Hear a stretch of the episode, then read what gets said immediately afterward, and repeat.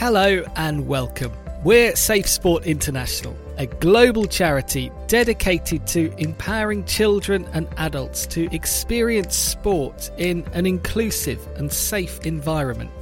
We are passionate and experienced global safeguarding leaders with a vision to end all forms of non accidental violence, abuse, and exploitation in sport. We hope you enjoy this podcast.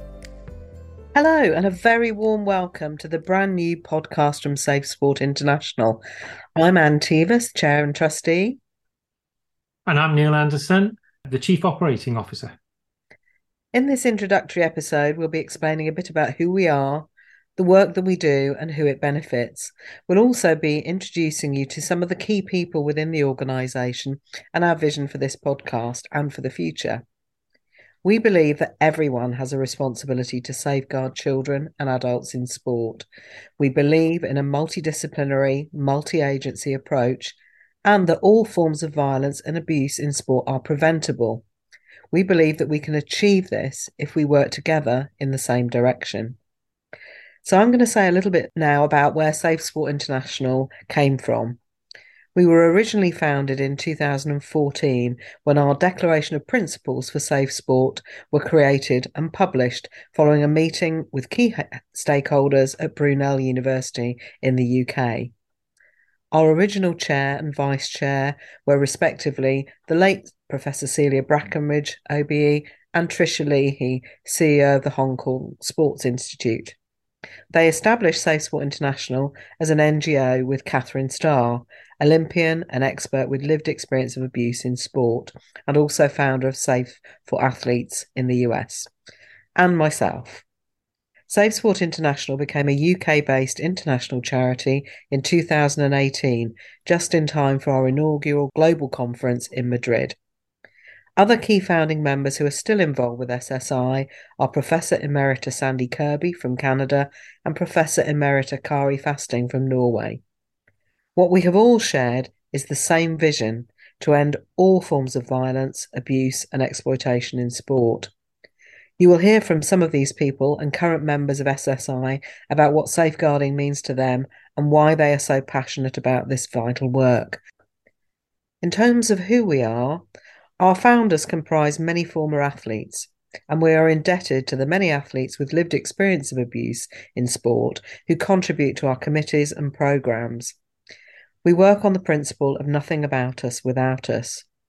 We are immensely grateful for the work of the Army of Survivors in the United States, who have been working with us over the last couple of years to support our approach to safe sport and to centering and elevating the voices of athletes.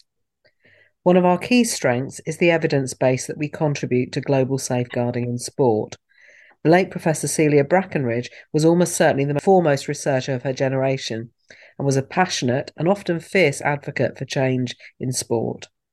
She and our founding members from the research community were the pioneers in this field.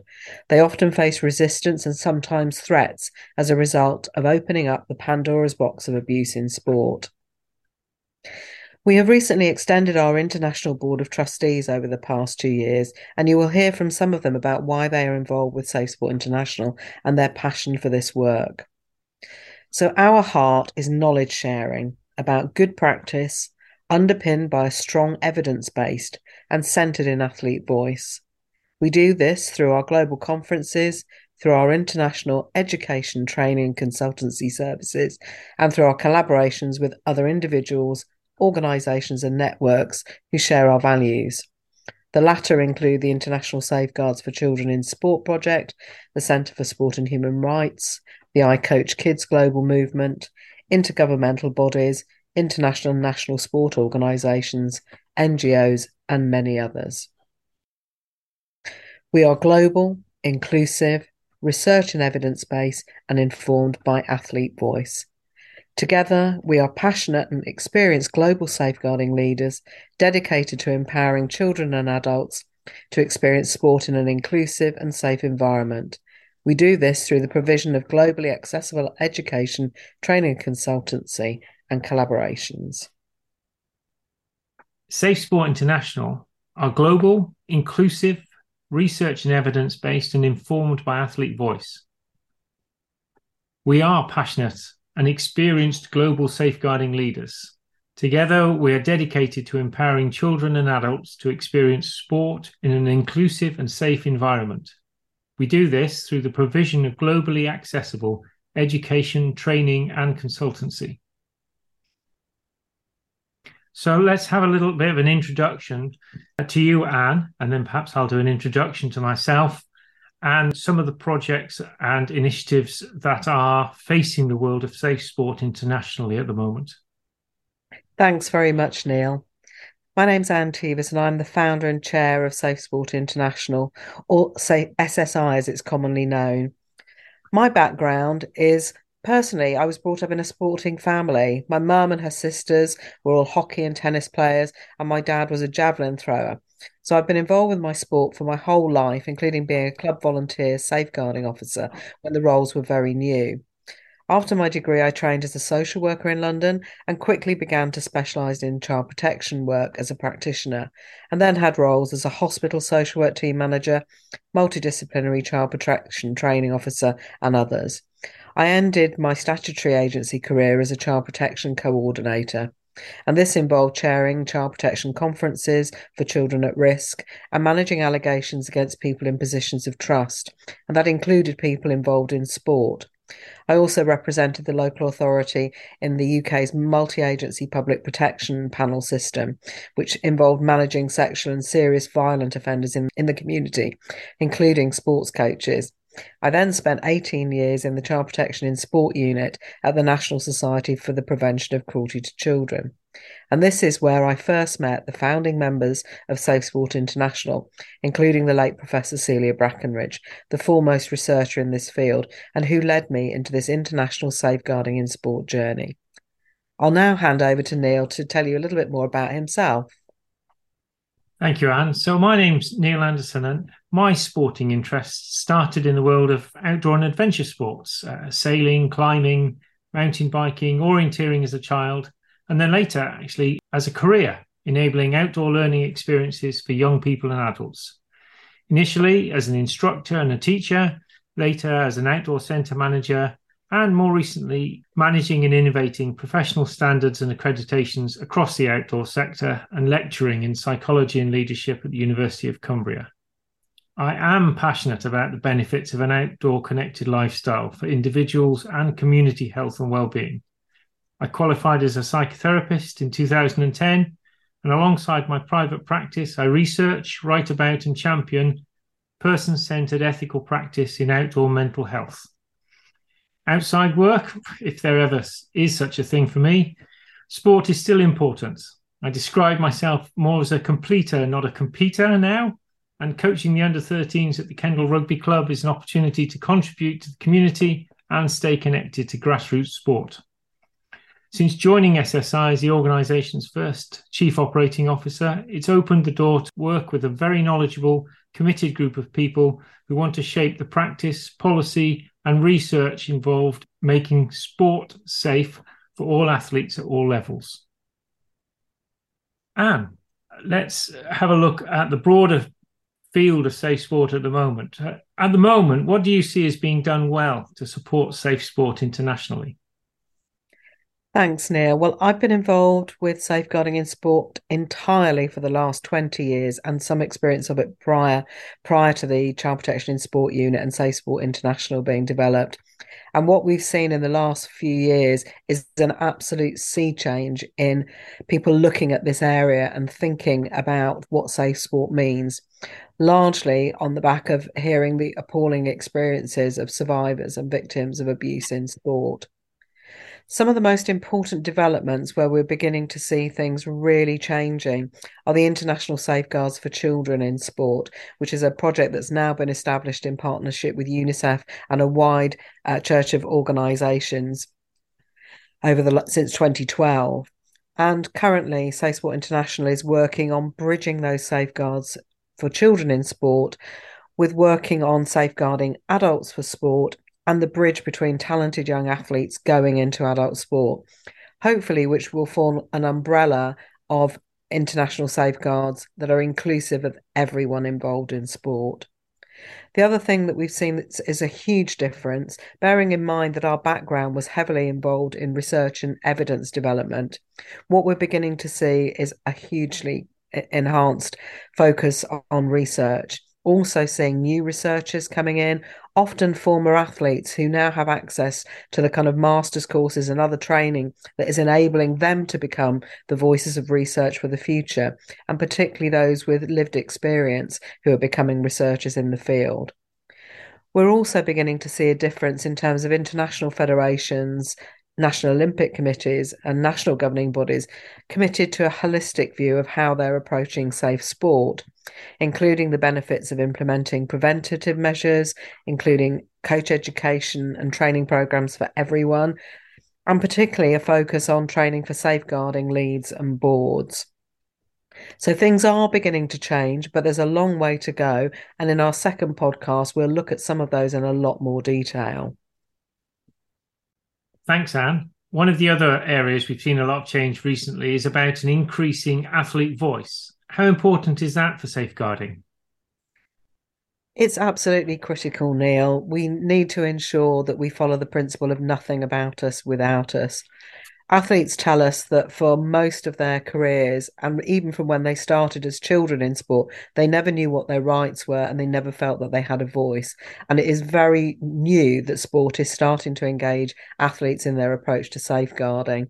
Our view is that that should happen as a right and that it must include athletes with lived experience of abuse as experts in the field. Safe Sport International has always involved athletes with lived experience of abuse right from the first development as an, an NGO. And we work hard and we've been welcoming the challenge from athletes to do this better and to encourage them to be involved in everything that we do. We spent two years consulting with athletes since our Athlete Voice conference in 2021. And we now have an Athlete Voice working group that's starting to do a bit more work in this area to support what we do for the future. We've also engaged athlete voice groups and survivor groups as well to engage and support the work that we're doing. So we work in collaboration, for example, with the Army of Survivors in the United States that have contributed to our advisory group, to our conference planning, and to many more things than that. So it's critically important. It's also important that we support organisations to have the confidence to do this work which might not naturally fit with the, the approach that they've taken in their sports in the past. Athlete voice is one example of changes and developments over the recent years in safeguarding. What's on the horizon currently and for the future? One of the greatest challenges, I think, is that there is now a rapid development of agencies and organisations which are trying to respond to reported concerns of abuse. But there is no consistent model of how to approach that. And often, as these agencies open their doors, often in the wake of crises and high profile cases being reported, that there isn't the capacity to do this well enough. So I think we do need as a community to be thinking about what's the best possible model, both for providing responses to concerns, but also how do we equip people with the knowledge and confidence they have to deal with these things thoroughly. We're also seeing some fantastic leaders who are championing this work and starting to make a real difference from a leadership and governance point of view. But I'm afraid, for the most part, at international and national level globally, there is a gap in terms of ownership and consistency in terms of sport leadership. So, again, we need to work hard to provide those leaders with the confidence and the tools and the knowledge to put the resources behind safeguarding work, which always seems to be the Cinderella behind other integrity issues, which might have more impact on governing bodies' wallets. We're also seeing an immense growth, as we are in society, of online abuse, trolling, and risks to athletes and to others through social media and so on. And that's an area that we need to become much more knowledgeable about and need to tackle with industry leaders as well to look at solutions for that for the future. One of the other challenges that we see is that whilst there has been more of a willingness to look at the issues affecting children in sport, there still remains huge gaps in terms of both knowledge and awareness of risks to adults in sport.